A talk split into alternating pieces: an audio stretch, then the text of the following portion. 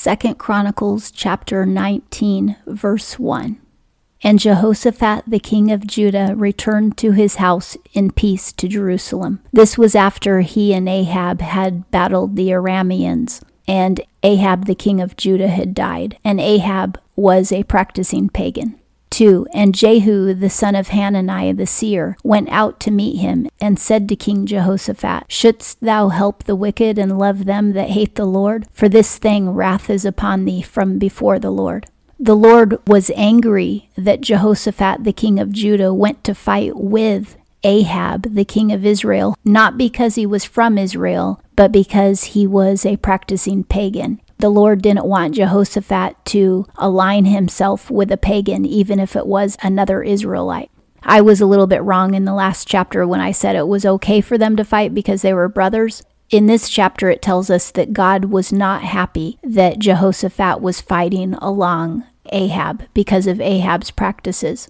Now, Jehu is prophesying a curse against Jehoshaphat for his sin, and Jehu is the son of Hanani, which is the same prophet Jehoshaphat's father had put in prison for prophesying against him when Asa sinned. And now Asa's son Jehoshaphat is being rebuked by Hanani's son Jehu when Jehoshaphat sinned.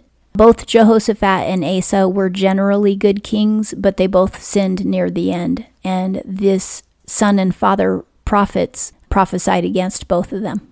3. Nevertheless, there are good things found in thee, in that thou hast put away the Asheroth out of the land and hast set thy heart to seek God. Jehu is telling Jehoshaphat, God isn't completely angry with you because you have done good things by taking all the Asherah poles out of the land of Judah, but he's still mad at you for fighting alongside Ahab.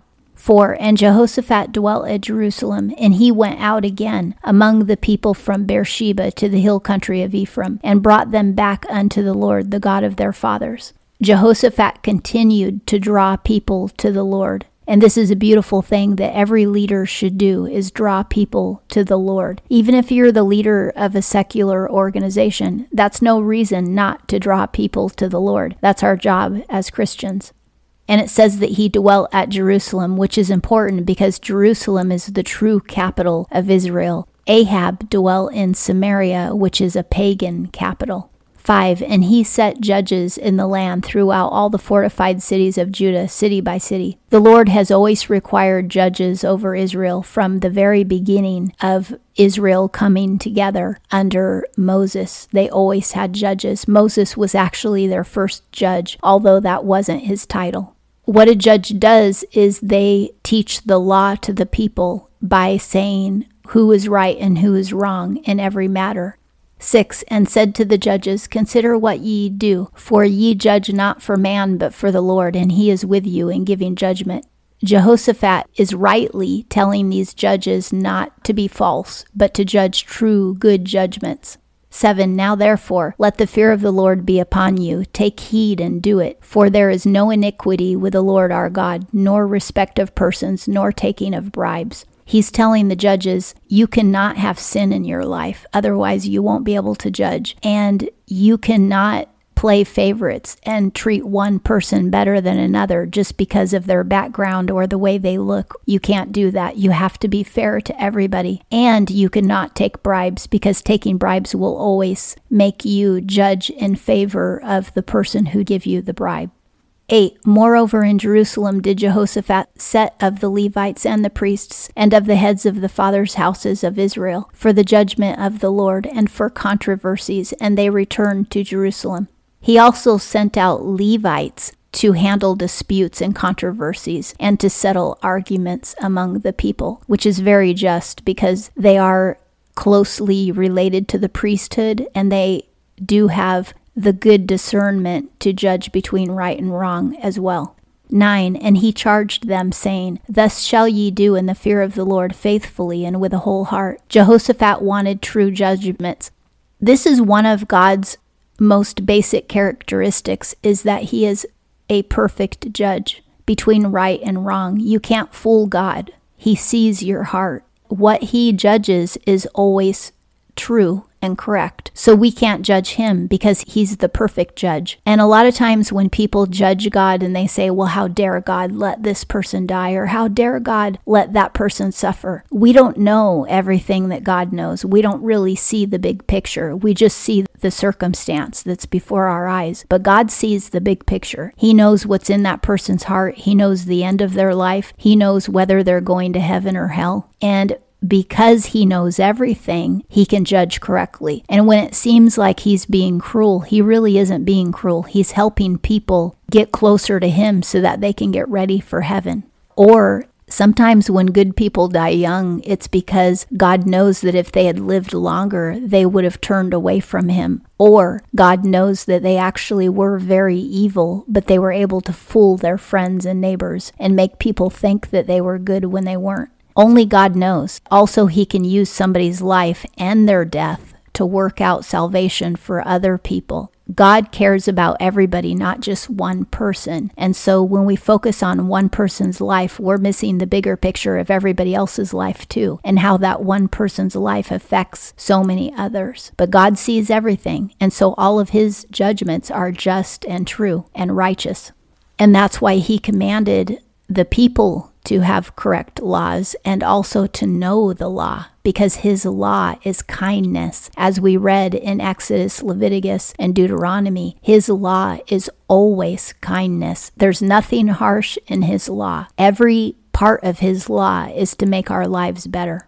9. And he charged them, the Levites, saying, Thus shall ye do in the fear of the Lord faithfully and with a whole heart. Jehoshaphat the king told them, You need to judge correctly with a whole heart toward the Lord. 10. And whensoever any controversy shall come to you from your brethren that dwell in their cities between blood and blood, which means two relatives, between law and command, which means between man's law and God's commandment, between statute and ordinance, which means between something that we're told to live by and something that we're told to do as an ordinance, ye shall warn them that they be not guilty towards the Lord. Meaning that when we warn people about the law, we actually prevent them from sinning. Do you know that your neighbors would sin a lot less if they actually knew what the law was? And that's why it isn't evil or mean or offensive to share the law with people. We don't force people to obey it, but by simply telling them what God's law is, a lot of them will repent of their sins because they just simply didn't know. I know times in my life where somebody who wasn't a Christian repented immediately. They didn't really want to offend God, but they didn't know any better until I told them the law. They repented immediately. It was real beautiful. If we would just be bold and share the truth with people, it would change people's lives.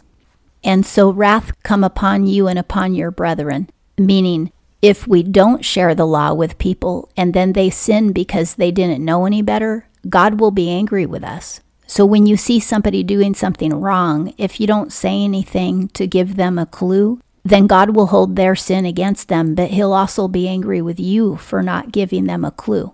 Thus shall ye do, and ye shall not be guilty meaning when you share the law, you won't be guilty. Now, this doesn't mean trying to force people or screaming or harassing or making threats. It simply means stating the facts as they are. God said we're not supposed to do this. God said we are supposed to do this, and then just leave it at that point. You don't have to try to convince people. The only commandment is to share the law and to share the truth.